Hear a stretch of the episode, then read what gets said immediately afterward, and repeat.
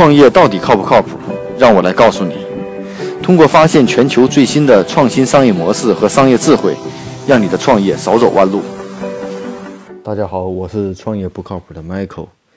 今天跟大家分享这个案例啊，也是蛮有意思的，就是男装定制啊。这家公司叫做，号称是叫确确定男装，做最有温度的男装定制。最有意思的就是他通过美女裁缝上门为你量衣，来实行男装定制服务啊，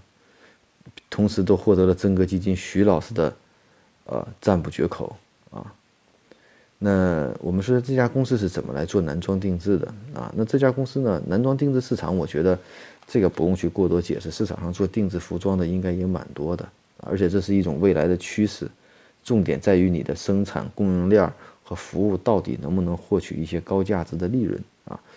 啊，再就是在这个凉衣材体上，是不是能够实现远程凉衣材体的这种精准？那这家公司呢，最大的特点就是它原来是做 to B 业务的，为线下商家提供可定制、可可提供可修改定制线的半成半成衣。嗯，啊，然后那个一七年里获得了几千万的销量，在一八年呢，他们决定来 to C 行业。to C 行业中呢，在营销上也下足了大的功夫，主打的就是这种啊，除了有一套比较完整的这种的呃量衣的这种系统以外，啊，另外呢是在这个服务上呢，啊是配一名非常美女的搭配师，然后呢上门给你量体定衣，另外在整体的这种品牌的价钱上还是布料上啊。都找到了比较低的成本和很好的这种供应链的基础。目前有两档，一种是高净值人群，客单价一万两千八，中产阶级是三千九百八，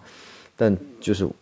成功出售，如果美女上门给你量衣，每出售一套西装就可以拿到一千块的提成。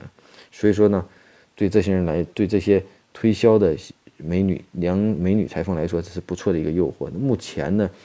一计划在今年要打造一千人的靓女搭配团队。啊，我觉得这倒是一个很大的噱头点，大众男性其实还蛮有意思的，蛮有意思的啊。所以说，从这个市场上来说，在这个这家公司解决的后自称现在目前解决的后端供应链的问题上，通过这种营销方式和服务，是否真能够创造一些男装定制服务的这个先和，我觉得这也是值得尝试和去看的。这种条件，我个人认为要基于两个条件：第一呢，供应链基础一定要打通的很完备，啊，真正能做到低成本、高质量；第二呢，在这种服务上、量衣数据的获取上，一定是除了人工以外，要标准化、要高度高，一定是有一套系统的方法和模板，能够快速的给出用户的量衣的这种准确性，将上门服务人员的素质和要求降到很低，这样才能真正实现到。美女上门帮你量衣，如果真正是裁缝的话，是无法找到这样这么多专业的裁缝的，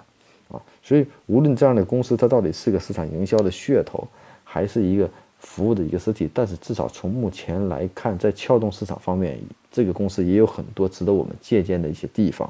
啊，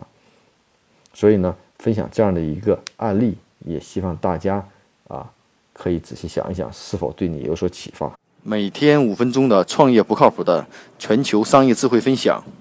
让你的创业靠谱起来。